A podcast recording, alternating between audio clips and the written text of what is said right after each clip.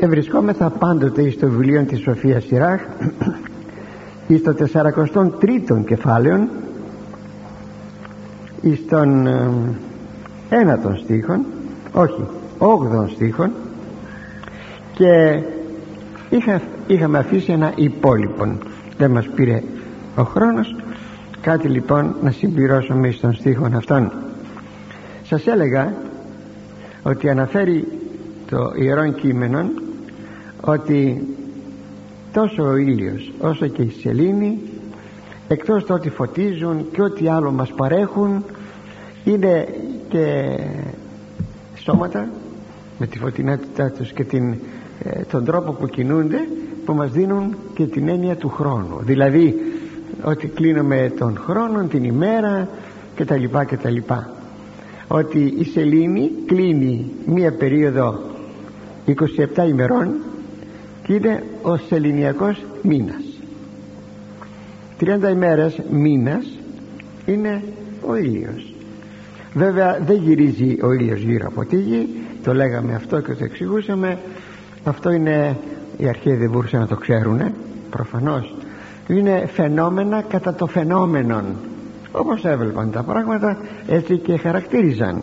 Εμείς όμως σήμερα ξέρουμε ότι δεν κινείται ε, ο ήλιος γύρω από τη γη αλλά η γη γύρω από τον ήλιο λέγαμε ακόμη ότι όταν κινείται ε, περί τον άξονά της η γη έχουμε το νυχθήμερο ημέρα και νύχτα όταν έχουμε απόκληση του άξονο του άξονος της γης έχουμε τις εποχές και ούτω καθεξής. Σας είχα δε πει ότι ο Σολομών γράφει στην Σοφία Σολομώντος στο βιβλίο ότι εγώ ήμουν δεκαμηνιαίος. Δεκαμηνιαίος. Εκ πρώτης όψεως ίσως αυτό παραξενεύει. Ναι διότι δέκα σεληνιακοί μήνες δέκα σεληνιακοί μήνες είναι επί 27 ημέρες που είναι ο μήνας ο σεληνιακός κάνει 270 ημέρες. Τώρα αν διαιρέσετε το 270 με το 30 που είναι ο μήνας ο γνωστός μας τότε έχουμε τους 9 μήνες. Συνεπώς δεν είναι κάτι παράξενο και περίεργο να πούμε ότι κανείς έμεινε καθυστερημένος μέσα στην χιλία της μητρός του έμεινε 10 μήνες. Θα ήταν φαινόμενο. Λοιπόν προχωρούμε. Η σελήνη έτσι θεωρείται η βασίλισσα του ουρανού. Ενστερεώματη ουρανού εκλάμπων μπροστά στα δύο αυτά ουράνια σώματα μπορεί ο άνθρωπος να πάθει κάτι κακό.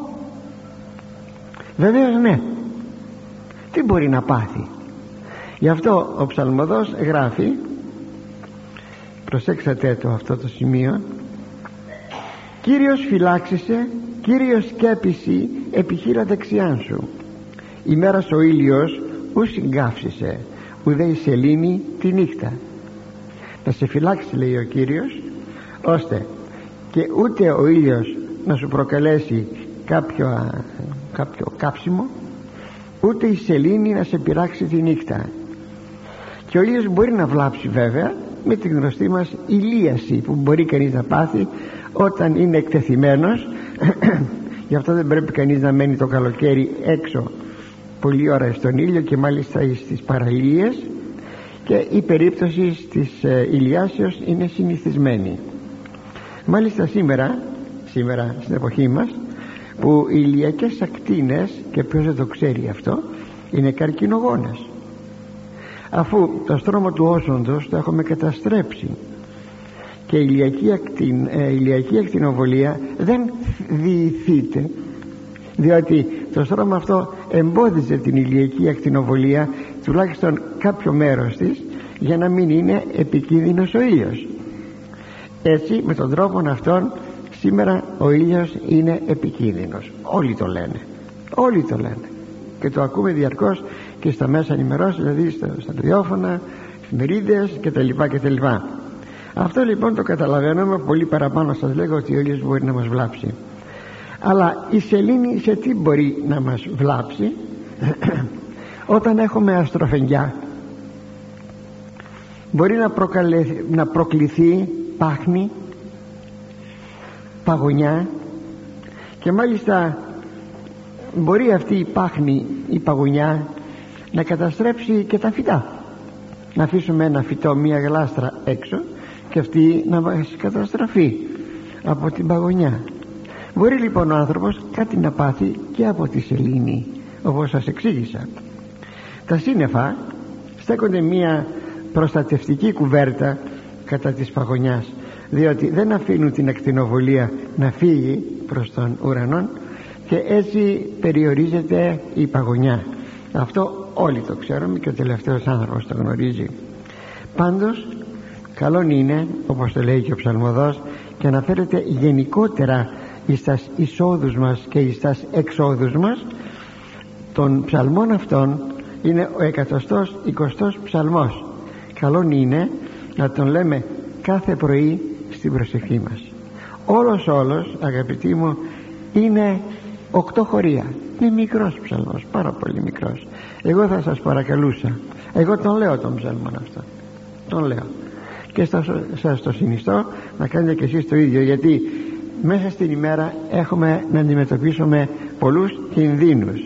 Τι λέει εδώ; Που είναι και το κεντρικό και το κύριο σημείο γιατί με αυτό και τελειώνει ο ψαλμός. Κύριος φυλάξει την είσοδόν σου και την έξοδόν σου από του νυν και έως του αιώνος να φυλάξεις λέει ο Κύριος το έμπα σου και το έβγα σου την είσοδόν σου και την έξοδόν σου. Πάντοτε διότι όταν φεύγουμε από το σπίτι μας δεν ξέρουμε τι μπορούμε να αντιμετωπίσουμε. Δυστύχημα αυτοκινητιστικό στραβοπάτημα γλίστριμα ακόμη αντιμετώπιση αμαρτίας. Ξέρεις τι μπορεί να σου τύχει μέσα στην ημέρα; Δεν το ξέρεις. Να σου γίνει μια πρόταση από ανθρώπους που δεν έχουν ευλάβεια εις τον Θεό και λοιπά και να σε παρασύρουν. Γι' αυτό πάντα να λέμε των ψαλμών αυτών για να μας φυλάει ο Θεός. Παρακαλώ ακούσατε το και πηγαίνουμε στον επόμενο στίχο των ένατων πάντοτε εις το 43ο κεφάλαιο κάλος ουρανού. Δόξα άστρων. Κόσμος φωτίζων. Εν υψίστης Κυρίου. Που σημαίνει ομορφιά του ουρανού είναι η λαμπρότητα των αστέρων. Ολόφωτα κοσμήματα που φωτίζουν τα ουράνια ύψη του Κυρίου. Και τώρα έρχεται ο έναστος ουρανός αφού μας μίλησε για τον ήλιο για τη σελήνη ο Ιερός Συγγραφεύς που κατά τη διάρκεια της ημέρας η ηλιοφάνεια βέβαια μας κρύβει θα λέγαμε τον έναστρον ουρανών δεν βλέπουμε αστέρια την ημέρα αλλά το ίδιο και όταν έχουμε από τη σελήνη έχουμε πανσέλινο πάλι το φως είναι αρκετό που δεν μπορούμε να διακρίνουμε αστέρια τη νύχτα που απουσιάζει το σεληνιακό φως ο ουρανός είναι κατάστηκτος από την παρουσία των αστέρων. Τα αστέρια είναι κόσμοι ολόκληροι. Μάλιστα γαλαξίες με δισεκατομμύρια ηλίους. Απίθανα πράγματα. Δεν μπορεί το μυαλό η φαντασία του ανθρώπου να φτάσει. Και οι αποστάσεις τόσο μεταξύ των. Όσο και από τη γη είναι χιλιάδες ή και εκατομμύρια έτη φωτός. Ξέρετε τι σημαίνει αυτό; Βέβαια ε, στοιχειοδός αν πήγαμε σχολείο αυτά τα ξέρουμε δεν μας είναι άγνωστα. Απλώς τα αναφέρομαι ε, γιατί τα αναφέρει ο σοφός Τυρά και τα αναφέρει για να δοξάζεται ο Θεός. Το φως αν υποτεθεί εδώ στη γη μας όπως είμαστε στη γη μας αν είχαμε ένα διακόπτη που να έκανε το γύρο της γης το φως ή λάμπα που θα ανάβαμε θα έκανε κάπου 8 φορές το γύρο της γης. Το γύρο της γης σε ένα δευτερόλεπτο. Σκεφτείτε τώρα εάν το φως κάνει μερικά εκατομμύρια χρόνια να έρθει από κάποια αστέρια πόσο μακριά είναι; Ασύλληπτα πράγματα. Σας έλεγα την περασμένη φορά ότι το φως από τον ήλιο κάνει 8 λεπτά. Και όμως δεν νομίζω ότι να είναι κοντά ο ήλιος. Είναι πάρα πολύ μακριά. Λοιπόν οι αποστάσεις είναι καταπληκτικές. Ασύλληπτες αποστάσεις. Έτσι ανάμεσα σε αυτά όλα τα οποία βλέπουμε αστέρια πλανήτες που ανήκουν στο δικό μας πλανητικό σύστημα και όταν λέμε στο δικό μας εννοούμε στο πλανητικό σύστημα του δικού μας ηλίου. Γιατί δεν μπορούμε να δούμε πλανήτες ούτε στα τηλεσκόπια πουθενά παρά μόνο ηλίους βλέπουμε. Αυτό είναι γνωστό. Μόνο ηλίους βλέπουμε. Προσέξτε οι πλανήτες πού να φανούν; Και έτσι τίθεται ένα εύλογο ερώτημα. Γιατί ο Θεός δημιούργησε τέτοια πλεισμονή ουρανίων σωμάτων; Πρώτιστα για να δείξει τη μεγαλοπρέπειά του. Ότι άνθρωποι ξέρετε ποιος είμαι.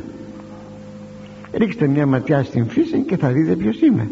Εξάλλου και ο σκοπός που το τελευταίο κεφάλαιο της Σοφίας Σιράχ που εκθέτει ο σοφός Σιράχ αυτός είναι.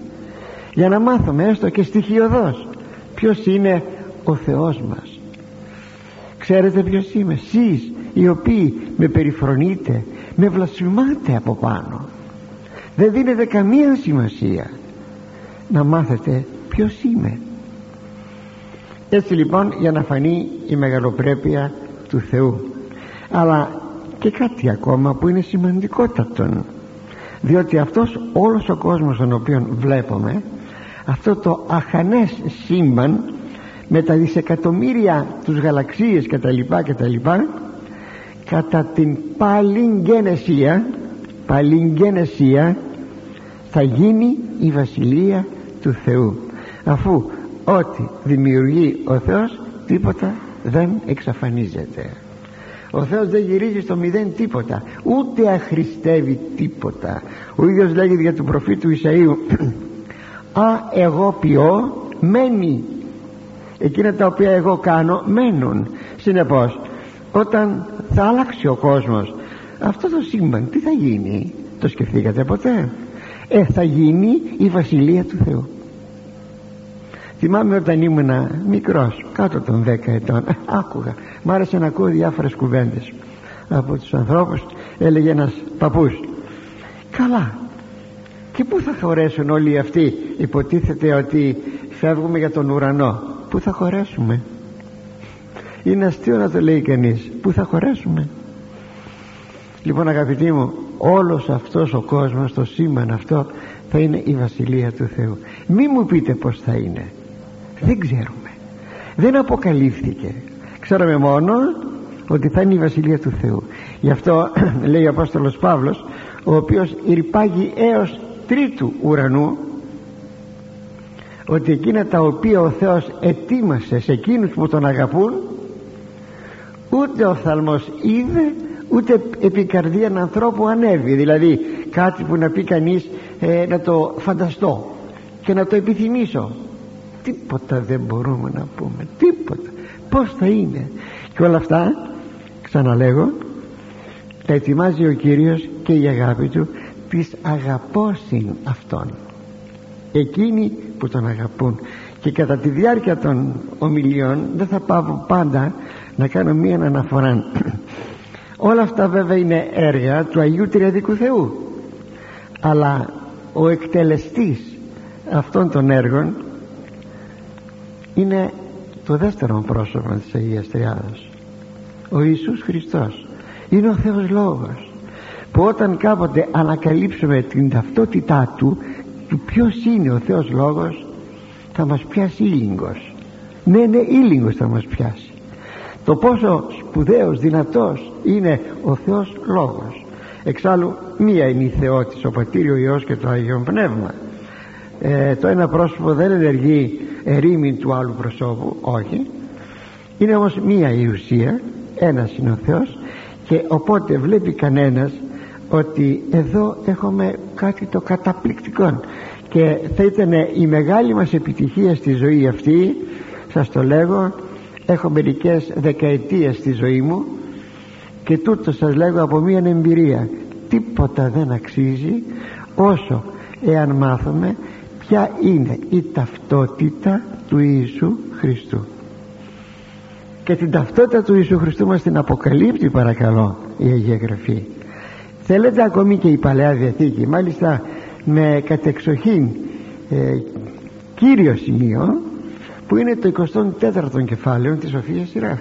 Μάλιστα ο μακαριστός Τρεμπέλας λέγει ότι είναι σπουδαίο βιβλίο η Σοφία Σειρά αλλά ένα κεντρικό σημείο και ίσως λέγει κεντρικό σημείο ολοκλήρου της Παλαιάς Διαθήκης είναι το 24ο κεφάλαιο το έχουμε κάνει.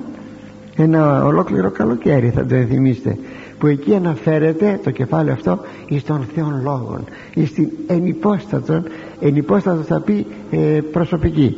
Εις την ενυπόστατον σοφία αν καταφέρουμε να ανοιχνεύσουμε σας ξαναλέγω ποιος είναι ο Θεός Λόγος θα έχουμε πετύχει κάτι πάρα πάρα πολύ σπουδαίο στην παρούσα ζωή που ζούμε. Αυτό είναι το σπουδαίο.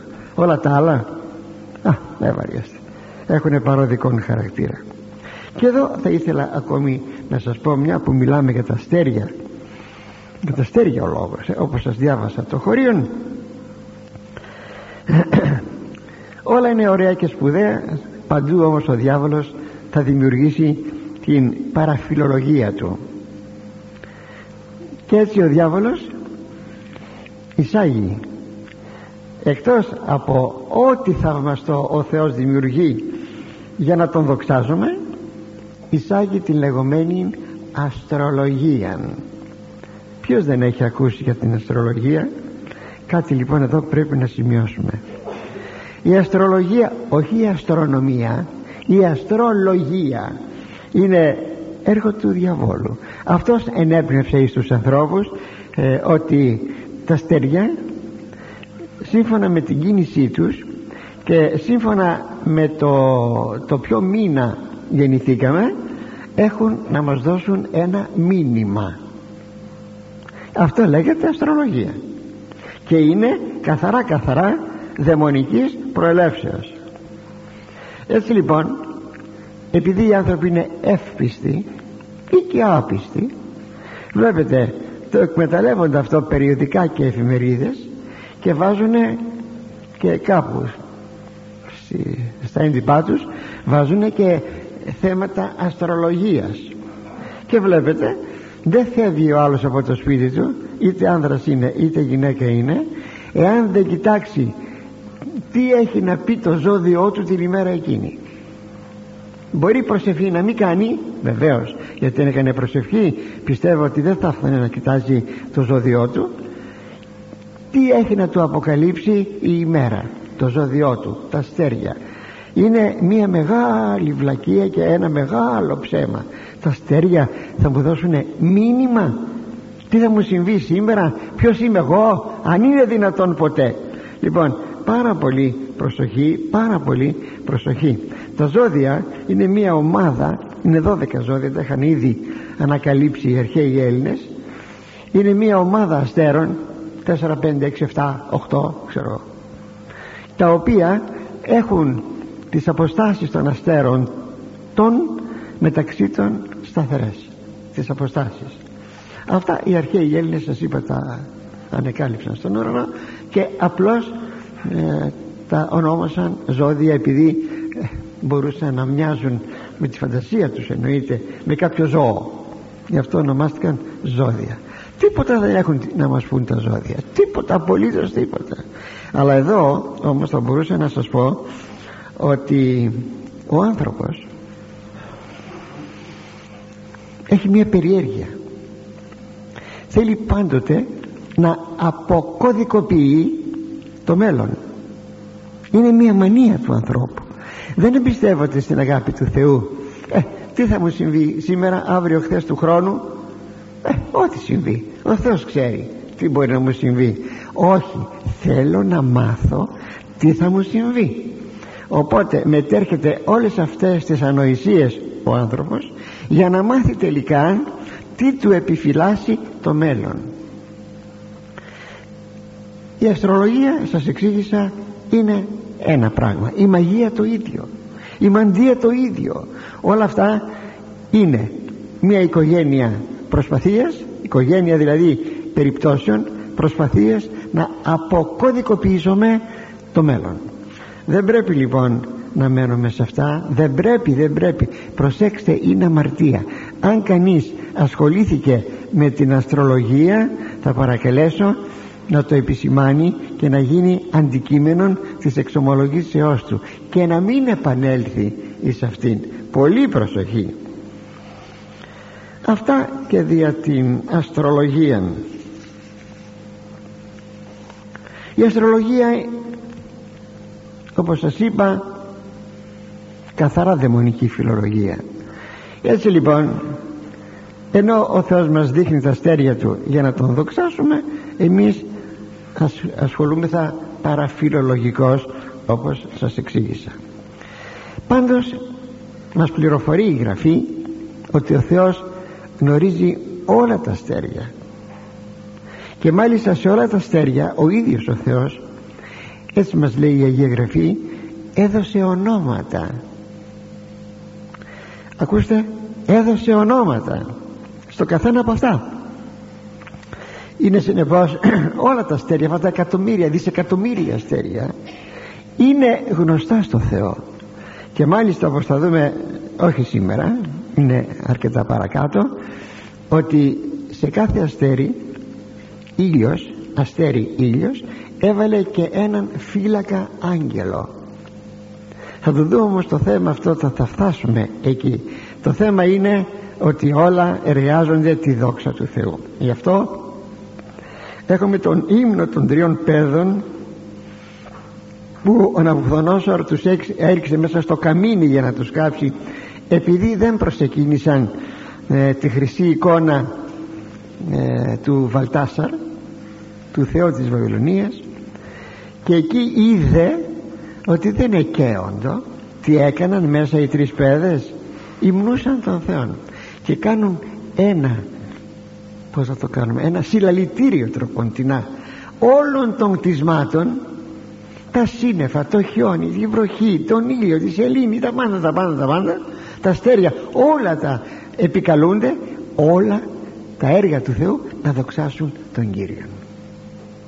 Αυτό πρέπει να κάνουμε, να δοξάσουμε τον Κύριο.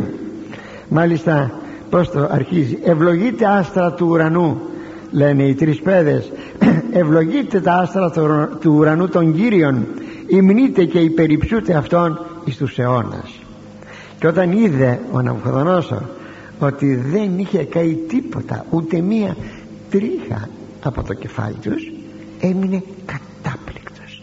Και έβγαλε μάλιστα και διάταγμα που έλεγε όλη η επικράτειά του ήταν μια ολόκληρη αυτοκρατορία. Ολόκληρη αυτοκρατορία. Παρακαλώ. Και όλοι να τιμούν τον Θεόν των τριών παιδών. Αλλά πρέπει κάτι να πούμε πιο ξεχωριστό για το φως. Για το φως για το φως. Θα έλεγα αυτήν την παράγραφο προσέξατε την. Εμένα κυριολεκτικά με έχει γοητεύσει ελπίζω να μπορέσω να σας βοηθήσω να γοητευτείτε κι εσείς με την παρουσία του φωτός. Το φως βέβαια δεν είναι ούτε ο ήλιος ούτε η σελήνη ούτε τα άστρα. Απλούστατα είναι ουράνια σώματα και είναι φορείς του φωτός.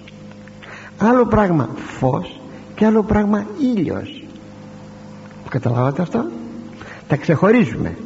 Μάλιστα ενώ η δημιουργία του φωτός γίνεται την πρώτη δημιουργική ημέρα αμέσως διαβάζουμε εν αρχή επίσης ο Θεός των ουρανών και την γη είδε γη να όρωτος κατασκεύασος και είπε ο Θεός γεννηθεί το φως γεννηθεί το μένανί να γίνει δηλαδή γεννηθεί το φως και έγινε το φως την τετάρτη ημέρα τη δημιουργική ομιλεί περί δημιουργίας του ηλίου μάλιστα μερικοί ανόητοι. Αχ δεν ξέρω που θα μπορούσαν να κρύψουν τη μούρη τους. Έτσι μπορώ να μιλήσω. Αυτοί οι άνθρωποι οι οποίοι ρονεύονται όταν κάποτε έρχεται μία αλήθεια στην επιφάνεια. Κορόιδευαν κοροϊδεύουν τον Μωυσή ότι τα χασε ο Μωυσής. Κοίταξε να δεις το φως λέει έγινε την πρώτη ημέρα και ο ήλιος την τετάρτη ημέρα τι πράγματα είναι αυτά γιατί; Διότι ταυτίζουν τον ήλιο με το φως. Δεν ταυτίζονται αυτά. Άλλο είναι ο ήλιος και άλλο είναι το φως. Άλλη είναι η σελήνη και άλλο είναι το φως το ξαναλέγω. Έτσι λοιπόν ε, διαβάζουμε αυτό το είπε ο Θεός γεννηθεί το φως και εγένετο φως φύγετε λοιπόν από τον ήλιο. Είναι φορέας του, του φωτός ο ήλιος δεν θα υπήρχε δε μεγαλύτερη προσταγή του Θεού προκειμένου να δημιουργήσει το σύμπαν από την προσταγή. Γεννηθεί το φως. Θα το δείτε ευθύς. Το σύμπαν αποτελείται και από ύλη και από ενέργεια. Ζητώ συγγνώμη αν δεν μπορώ να ικανοποιήσω όλο μου το ακροατήριο ε, όσο τούτο είναι δυνατόν πάντα κάτι παίρνουμε. Και τι θέτε το ερώτημα; Από τα δύο αυτά ύλη και ενέργεια ποιο έκανε ο Θεός πρώτο; Την ύλη ή την ενέργεια; Εδώ είναι τώρα. Τι απάντηση θα δώσουμε; Μας πληροφορεί η επιστήμη η επιστήμη στην εποχή μας, στον αιώνα μας ότι πρώτα έγινε η ενέργεια και μετά έγινε η ύλη. Το ακούσατε; Πρώτα η ενέργεια και μετά η ύλη. Και μάλιστα η ενέργεια υπό την αρίστη της μορφή που είναι το φως. Συνεπώς σαν να αντιγράφουν τη γένεση. Ναι έγινε πρώτα η ενέργεια και δει το φως. Γιατί έχουμε και άλλες μορφές ενεργείας έχουμε την θερμική ενέργεια έχουμε την ηλεκτρική ενέργεια κτλ. Όχι όχι όχι η πρώτη και καλύτερη είναι η ενέργεια του φωτός. Και εκ της ενεργείας αυτής που πρώτα ο Θεός έκανε δηλαδή που είπε να γίνει φως έγινε όλος ο υλικός κόσμος. Εκ της ενεργείας έγινε ο υλικός κόσμος. Φαίνεται λιγάκι παράξενο σε εμάς αλλά δεν είναι. Στην εποχή μας λιγάκι αν διαβάζουμε ενημερούμεθα με κάποια έντυπα περιοδικά. Ε, να έχουν και λιγάκι κάποια επιστήμη. Το βλέπουμε αυτό. Και αυτό η, επιστήμη η επιστήμη, η φυσική επιστήμη μας το απεκάλυψε τώρα στον 20ο αιώνα. Δηλαδή τι έχουμε; Έχουμε ότι μπορούμε από την ενέργεια να περάσουμε στην ύλη και από την ύλη να περάσουμε στην ενέργεια. Έχουμε τον τρόπο σήμερα αυτό να το πετύχουμε. Ποιος δεν το ξέρει αυτό.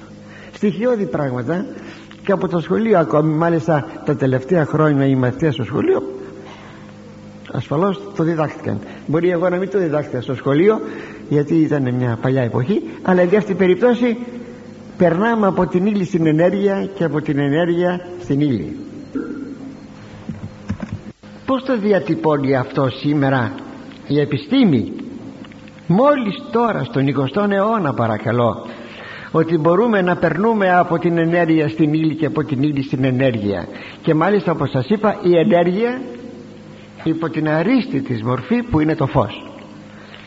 Προσέξτε διατυπώνει ένας ατομικός επιστήμον ο Πολ Κουντέρκ σε ένα του βιβλίο με θέμα θεωρία της σχετικότητας αν το έχετε είναι στη 18η σελίδα μας λέει το εξής. Ακούστε. Έχουμε το δικαίωμα να εκπλησόμεθα. Γι' αυτό μέσα σε ένα σύμπαν που παρουσιάζεται σε όλες του τις εκφάνσεις σαν ηλεκτρομαγνητική σύνθεση το σύμπαν μας αναγκάζει να ταυτίσουμε τις βαθύτερες ιδιότητες του με τις ιδιότητες του φωτός τι θαυμαστή περιπέτεια. Οι ποιητές δεν θα έχουν πια μόνοι τους το προνόμιο να αποθεώνουν το φως με τους στίχους των. Ολόκληρη η επιστήμη έχει γίνει ύμνος προς το φως. Είδατε τι λέει η επιστήμη; Είδατε; Είναι καταπληκτικό πράγμα δηλαδή πραγματικά. Και όπως σας είπα αυτό έχει αποδειχθεί. Να με συγχωρείτε που κάνω επαναλήψεις τελείως πειραματικά. Όταν μπορούμε να μετατρέπουμε την ύλη σε ενέργεια και την ενέργεια σε ύλη. Εξάλλου πάνω σε αυτό δεν στηρίζεται και η ατομική βόμβα. Σε αυτό στηρίζεται. Ώστε το σύμπαν ξεκίνησε την ύπαρξή του και το σχηματισμό του από το φως. Γι' αυτό το πρώτο πράγμα ήταν προκειμένου να γίνει το σύμπαν να πει ο Θεός γεννηθεί το φως και έγινε το φως πόσο ωραία τοποθετημένο εκεί που είναι στον, στους πρώτους στίχους. Στο δεύτερο στίχο είναι ενώ η δημιουργία του ηλίου είναι σας είπα την τετάρτη ημέρα αγαπητοί μου όσο διαβάζω και όσο μελετώ τόσο βλέπω πόσο θεόπνευστος ήταν ο Μωυσής. Ο Μωυσής ξέρετε πότε έζησε; Έζησε τον 15ο αιώνα π.Χ. 1500 π.Χ. θα μπορούσε να διατυπώνει πράγματα τα οποία σήμερα μόλις βρίσκομαι θα ήταν δυνατόν ποτέ εάν δεν ήταν θεόπνευστος και πόσο καταπληκτική είναι η Αγία Γραφή και μάλιστα το βιβλίο της Γενέσεως και πιο συγκεκριμένα τα τρία πρώτα κεφάλαια που πολλοί καθηγητές δάσκαλοι εκπαιδευτικοί κοροϊδεύουν στο σχολείο να, να πούν ε, Αδάμ και Εύα να πούν ότι ο Θεός έκανε από τον τον πυλό έκανε τους πρωτοπλάστους. Ναι από τον πυλό. Δεν και δεν λύγει ο άνθρωπος τον πυλό. Δεν ζει από τον πυλό. Όλα τα φυτά και όλα τα ζώα τι, τράνε, τι τρώνε. Ό,τι υπάρχει μέσα στη φύση. Αυτό το και ο άνθρωπος. Και είναι παράξενο να γυρίσει πίσω δηλαδή στον, στην λάσπη στον πυλό ναι από τον πυλό έκανε ο Θεός τον άνθρωπο. Και όλα αυτά αγαπητοί μου τα κοροϊδεύουν. Λυπούμε για λογαριασμό αλλά τι να πει κανείς. Εξάλλου όταν ο Θεός είπε να γίνει φως ο Θεός είναι φως. Μας λέει ο Ευαγγελιστής Ιωάννης ο Θεός φως εστί με τη διαφορά μεγίστη διαφορά ότι ο Θεός είναι άκτιστον φως ενώ το φως της δημιουργίας είναι κτιστόν. Αυτή είναι η διαφορά. Τεράστια διαφορά ε; γι' αυτό το κτιστόν φως ανακλά το άκτιστον φως που είναι ο Θεός. Και όλα αυτά φανερώνουν τη μεγαλοπρέπεια του Θεού που πρέπει διαρκώς να δοξάζεται και να λέγεται εκείνο το δόξαση το δείξαντι το φως αγαπητοί μου μόλις ανοίξουμε το πρωί τα μάτια μας είμαστε ακόμη στο κρεβάτι ανοίξουμε τα μάτια μας. Και δούμε ότι ξημέρωσε. Δόξαση το δείξαντι το φως. Μόνο αυτών των στίχων μόνο αυτόν. Μετά θα κάνουμε την προσευχή μας. Μπορεί να πούμε και ολόκληρη τη δοξολογία και τα λοιπά. Δόξα σύ το δείξαντι το φως. Δόξα σε σένα που έδειξες σε μας το φως. Και δίκαι μάλιστα το αιώνιον φως. Και πηγαίνουμε στον επόμενο στίχον των δέκατων και εν λόγης Αγίου στήσονται κατά κρίμα και ομοί εκκληθώσιν εν φυλακές αυτών. Και η απόδοσης.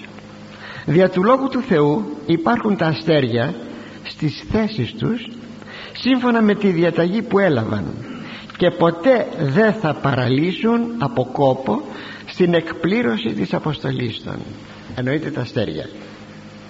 Όλα είναι κάτω από την υπακοή του Θεού όπως και το φως ξέρετε. Ο Θεός λέγει στο φως πήγαινε και πηγαίνει του λέγει έλα και έρχεται έτσι ακριβώς είναι διατυπωμένο στο βιβλίο του Βαρούχ. Να σας διαβάσω παρακαλώ την περικοπή με το παραπάνω αξίζει είναι στο τρίτο κεφάλαιο του προφήτου Βαρούχ. Ο προφήτης Βαρούχ ήταν βοηθός του προφήτου Ιερεμίου. Ακούστε. Ο αποστέλων το φως και πορεύεται. Αποστέλων το στέλνει. Και αυτό πηγαίνει και πορεύεται. Εκάλεσεν αυτό και υπήκουσεν αυτό τρόμο. Το ανακαλεί. Και υπακούει το φως και επιστρέφει με τρόμο. Οι δε αστέρες έλαμψαν εν τες φυλακές αυτών και εφράνθησαν. Στον τόπο που βρίσκονται φυλακές ο τόπος που βρίσκονται να το ποδώσω έτσι έλαμψαν λέγει και χάρηκαν από εκεί που βρίσκονται. Εκάλεσαν αυτούς και είπαν τα αστέρια πάρεσμεν είμαστε παρόντες εκάλεσε τα αστέρια και είπαν είμαστε παρόντες. Ούτως ο Θεός ημών ου λογιστήσετε έτερος προς Αυτόν. Αυτός είναι ο Θεός μας. Δεν υπάρχει άλλος Θεός δεν λογαριάζεται άλλος Θεός. Να γιατί η πίστη μας είναι αληθινοτάτη. Τα ακούτε παρακαλώ; Λοιπόν προχωρούμε. Όλα συνεπώς υπακούν στον Θεό και το φως υπακούει στον Θεό όταν λέγει το φως στο φως εδώ μια παρατήρηση λέει στο φως πήγαινε ή έλα φανερώνει ακόμη και κάτι. Πριν από 2-3 χρόνια όπως έχουμε τώρα δίπλωμα στην κατασκήνωση ήταν αγόρια ήταν ένας μαθητής γυμνασίου. Δηλαδή πρώτης Δευτέρας γυμνασίου από τον Αμπελώνα το θυμάμαι. Όταν τους είπα αυτό ότι ο Θεός λέγει πήγαινε και πηγαίνει το φως έλα και έρχεται ερωτώ δεν θα περίμενα απάντηση αλλά καμιά φορά. Ο Θεός φωτίζει τα παιδιά πολλές φορές και λένε καταπληκτικές απαντήσεις. Σας θυμίζει τίποτα αυτή η όλη ιστορία; Και τι μου απήντησε αυτό το παιδί ξέρετε; Ότι το φως έχει ταχύτητα. Μπράβο παιδί μου του λέω μπράβο μπράβο μπράβο. Δηλαδή πήγαινε έλα έχει ταχύτητα. Και είναι γνωστή η ταχύτητα του φωτός σας την είπα στην αρχή της ομιλίας μας όλα λοιπόν μετάξυ είναι στο σύμπαν που κυριολεκτικά όλα αυτά εκπλήσουν τον, τους αστρονόμους. Μια που ο λόγος περί αστέρων τίθεται το ερώτημα γιατί θέλω και να σας λύνω και κάποιες ταυτοχρόνως απορίες. Και το αστέρι της γεννήσεως τι ήταν; Μας το αναφέρει ο Ευαγγελιστής Ματθαίος ότι είδαν το αστέρι της γεννήσεως αυτοί οι μάγοι, μάγοι θα πει σοφοί άνθρωποι που ήσαν στην, στο Ιράν στην Περσία.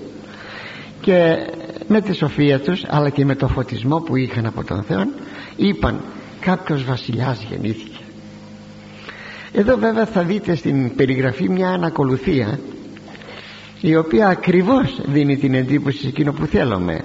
Τι δηλαδή; Έγιναν πολλές απόπειρες από αστρονόμους και παλαιότερους και νεωτέρους ερμηνείας του φαινομένου. Δεν μπόρεσε καμία να μας δώσει απάντηση. Απλούστατα διότι όπως περιγράφει ο Ματθαίος τα πράγματα το αστέρι αυτό εκείνη το περίεργος δηλαδή έρχεται και τους οδηγεί και ήρθαν στα Ιεροσόλυμα. Εκεί χάθηκε το αστέρι. Μα χάθηκε. Τώρα άδικα κάναμε το ταξίδι αυτό. Επήγαν στο παλάτι να μάθουν. Τα γνωστά που ξέρετε με τον Ηρώδη. Όταν βγήκαν από την πόλη να το αστέρι πάλι απάνω. Μες στην πόλη που ήσαν χάθηκε το αστέρι. Να το τώρα αστέρι απάνω. Και το σπουδαίο όπως τους οδηγεί το αστέρι είδατε ποτέ εσείς αστέρι να οδηγεί ανθρώπους; Κανένα φυσικό αστέρι δεν οδηγεί ανθρώπους στάθηκε μας λέει ο Ευαγγελιστής Ματθαίος στάθηκε πάνω από το σπίτι που, έγινε, που ήταν ο Ιησούς. Προσέξτε είχαν περάσει δύο χρόνια. Γι' αυτό και είπε ο Ηρώδης να φωνευτούν τα νήπια από τόση ηλικία και κάτω και τα λοιπά. Έφυγαν οι απογραφέντες άδειασαν τα σπίτια δηλαδή βρήκαν δωμάτιο βρήκε ο Ιωσήφ δωμάτιο και έμειναν φύγαν από το σπήλαιο και πήγανε και έμειναν σε ένα σπίτι. Μας λέει λοιπόν ο Ματθαίος ότι το αστέρι στάθηκε επάνω από το σπίτι. Είδατε ποτέ εσείς ένα αστέρι να στέκεται πάνω από, το, από ένα σπίτι; Ποτέ.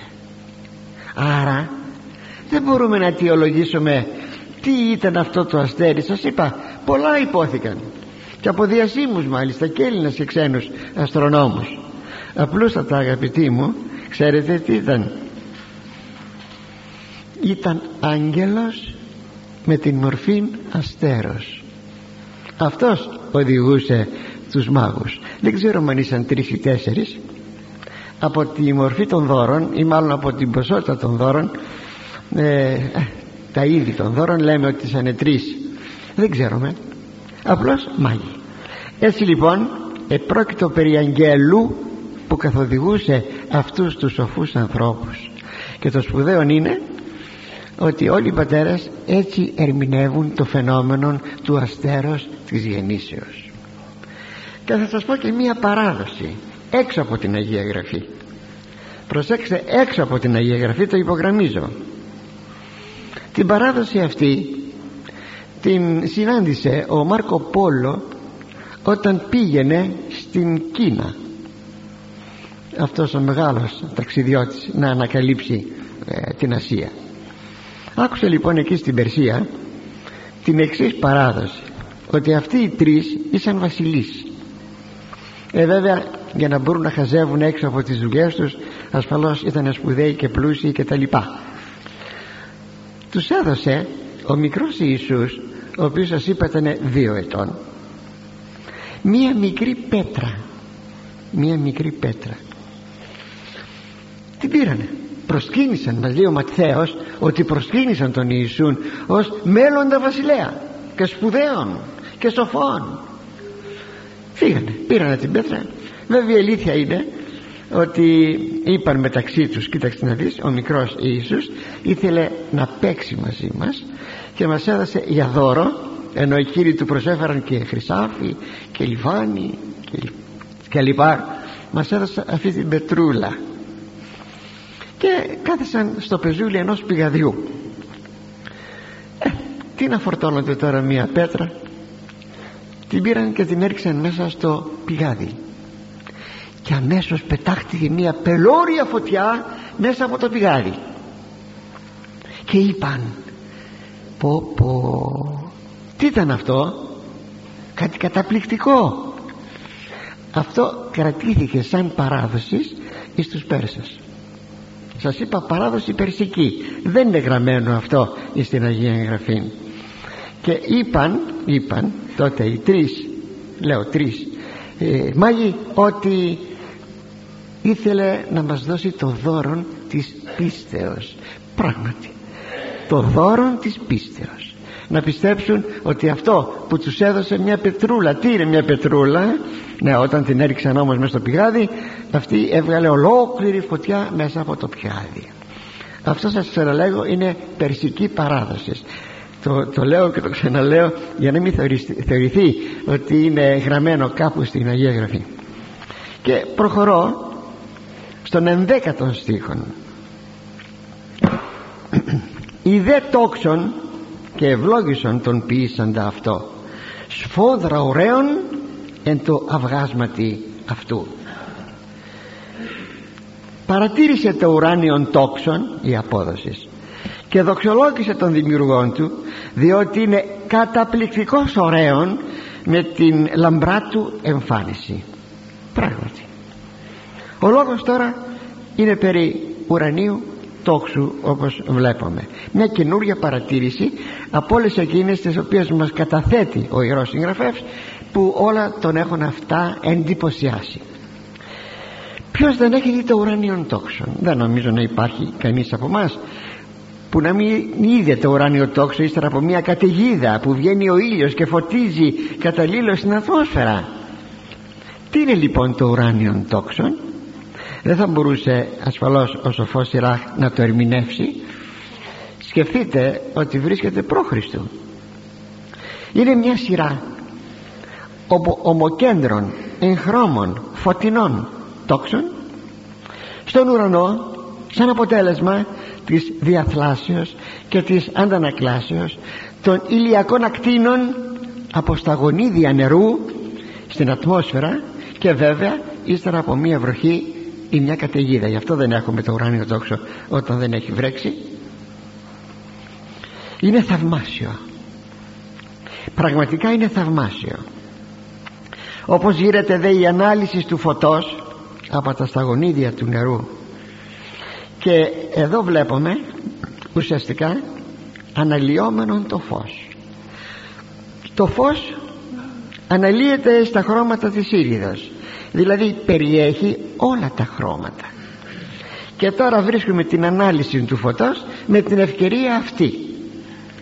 Και έχουμε το ουράνιο τόξο. Δηλαδή το φως περιέχει όπως σας είπα όλα όλα τα χρώματα. Το ουράνιο τόξο έχει και μια θεολογική ιστορία. Την ξέρετε ίσως. Γράφει η Γένεσης τα, του κατακλυσμού όπου ο Θεός κάνει συμφωνία με τον Νόε ότι ε, δεν θα γίνει πλέον κατακλυσμός και σημάδι βάζει διαθήκης, σημείωση διαθήκης βάζει το ουράνιον τόξον. Τι λέγει; Το τόξον μου τίθιμη εν την εφέλη και έστε εις σημείων διαθήκης σε σημάδι συμφωνίας αναμέσων εμού και της γης ανάμεσα σε μένα και της γης τους ανθρώπους και μνηστήσω με τις διαθήκες μου. Και εγώ βλέπω το ουράνιο τόξο θα θυμηθώ την συμφωνία μου. Πολύ ανθρώπινα ε, ο Θεός να θυμηθεί. Δεν υπάρχει θέμα να θυμηθεί. Και ούτε έστε έτη το είδωρης κατακλυσμών ώστε εξελίψε πάσαν σάρκα. Και δεν θα ξαναγίνει πλέον κατακλυσμός ώστε να χαθούν όλοι οι άνθρωποι. Αυτό είναι γραμμένο στο βιβλίο της Γενέσεως μια συμφωνία που κάνει ο Θεός. Και ξαναλέγω είναι μια μεγάλη παρηγορία το ουράνιων τόξων όπως μάλιστα θεολογικά τίθεται διότι έζησαν οι άνθρωποι μια φοβερή εμπειρία την εμπειρία του κατακλυσμού ότι αυτή η εμπειρία δεν θα επαναληφθεί δεν θα ξαναγίνει.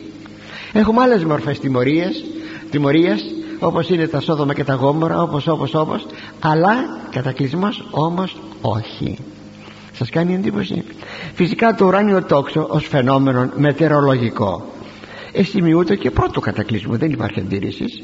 Απλώς ο Θεός τώρα χρησιμοποιεί το ουράνιο τόξο ως σημείων συμφωνίας σημείων διαθήκης τίποτε άλλο. Αυτή είναι η θεολογική ιστορία του ουρανίου τόξου.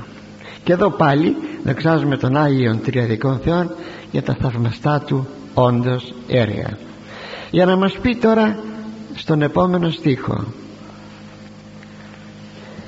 Τον δωδέκατον. Εγύρωσε εν ουρανών εν κυκλώσει δόξης χείρες υψής του ετάνησαν αυτό πάλι αναφέρεται στο ουράνιον τόξον. Η απόδοση. Ολόγυρα το ουράνιον τόξον περικλεί των ουρανών με το φωτεινό του κύκλο. Τα χέρια του υψής του Θεού το έχουν τανίσει ξέρετε τανίζεται δηλαδή τραβάμε την χορδή ταινίεται το τόξο και τα λοιπά. Δεν θα πω τίποτα περισσότερο παρά μόνο εδώ λέει ο Ιερός Συγγραφεύς ότι τα χέρια του Κυρίου ετάνησαν το τόξο αυτό. Και πηγαίνουμε στον 13ο στίχο. Προστάγματι αυτού κατέσπευσε χιόνα και ταχύνια στραπάς κρίματος αυτού καινούριο θέμα καινούρια παρατήρησης το χιόνι. Η απόδοση με την προσταγή του Κυρίου πέφτει το χιόνι στη γη. Ο Κύριος αποστέλει τις ταχύες αστραπές για τη, για τη μορία των παρανόμων αλλά και για εκτέλεση των δικαίων αποφασεών του. Αυτή η νέα παρατήρηση περικλεί μια καινούρια δόξα του Κυρίου. Είναι το χιόνι όπως σας είπα το θαυμαστό χιόνι.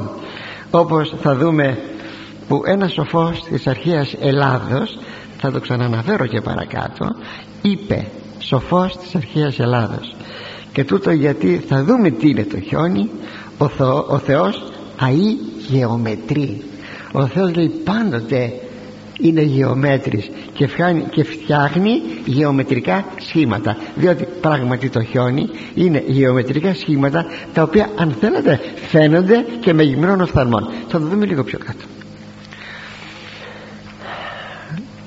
Εδώ για να μην σας πάλι λέγω θα πούμε και τον 14ο στίχον και τον 18ο στίχον γιατί κάνει μία παράληψη παρεμβάλλει το χαλάζι και επανέρχεται πάλι στο χιόνι για να μην έχουμε μια χασμοδία θα διαβάσω αυτούς τους στίχους για να πούμε για το χιόνι κάτι.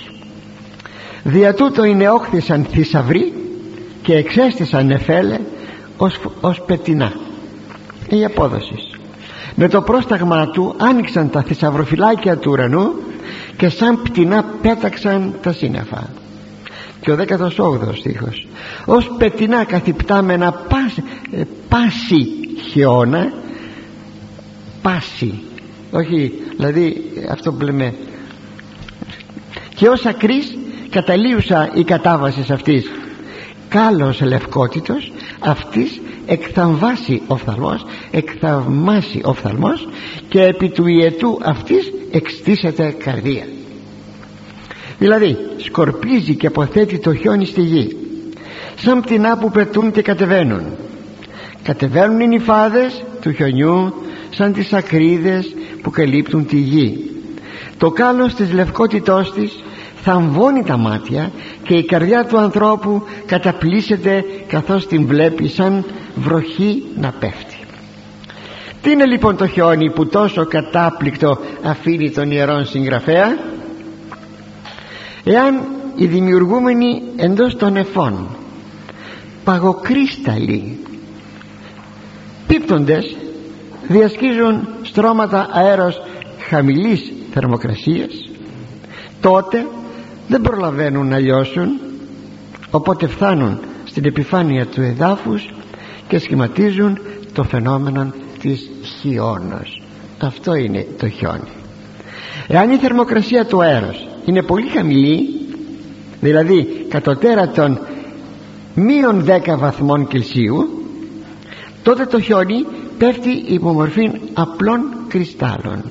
Ενώ άνω της θερμοκρασίας αυτής οι, οι κρύσταλλοι όταν λέμε άνω δεν εννοεί 8-5 αλλά 12-15 μείον πάντοτε ενούνται μεταξύ των οι κρύσταλλοι και σχηματίζουν τις γνωστές μας νυφάδες. Το νη γράφεται με ιώτα δεν έχει καμία σχέση με την ύφη και, την, και τη συνυφάδα.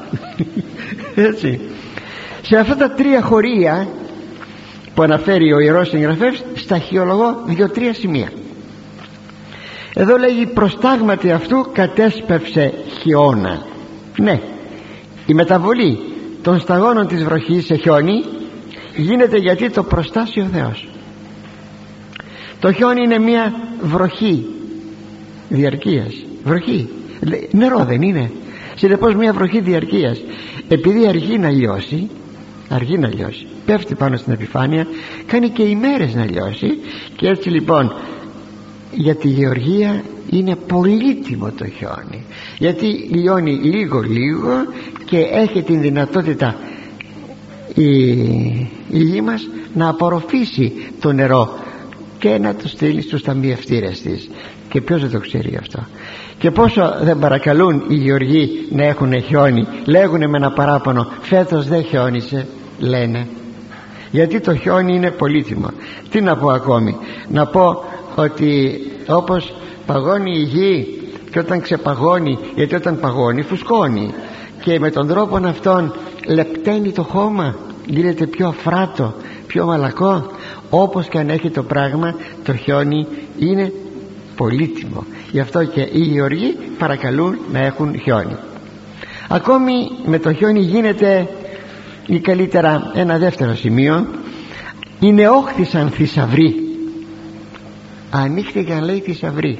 Ποιοι θησαυροί; Πράγματι το χιόνι βγαίνουν από το θησαυροφυλάκιο του φυσικού ουρανού θησαυροφυλάκιον φαίνονται με γυμνό μάτι όπως σας είπα τα γεωμετρικά σχήματα που απαρτίζουν μια νυφάδα χιονιού.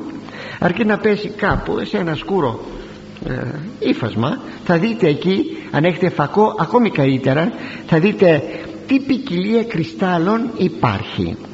Και είναι η ποικιλία ώστε όπως είπαν θα πω ξανά αυτό που είπα προλίγου ότι ο Θεός αεί γεωμετρεί. Έτσι είπαν οι Έλληνες ο Θεός πάντοτε κάνει γεωμετρία.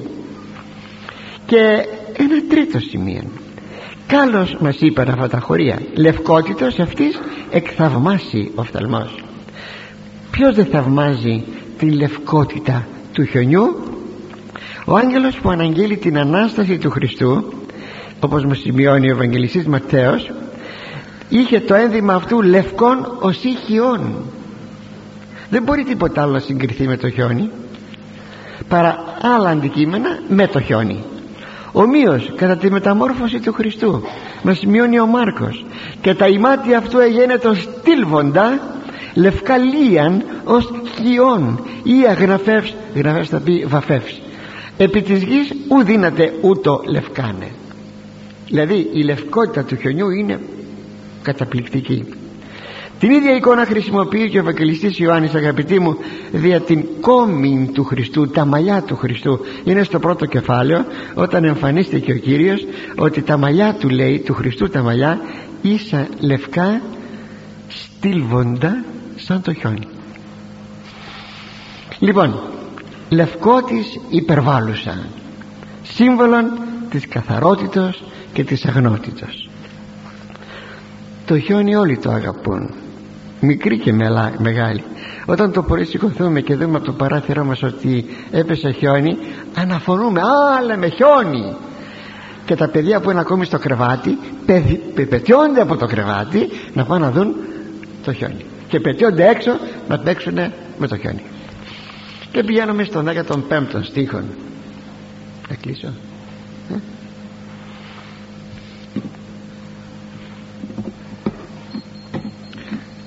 Θα συνεχίσω αγαπητοί μου.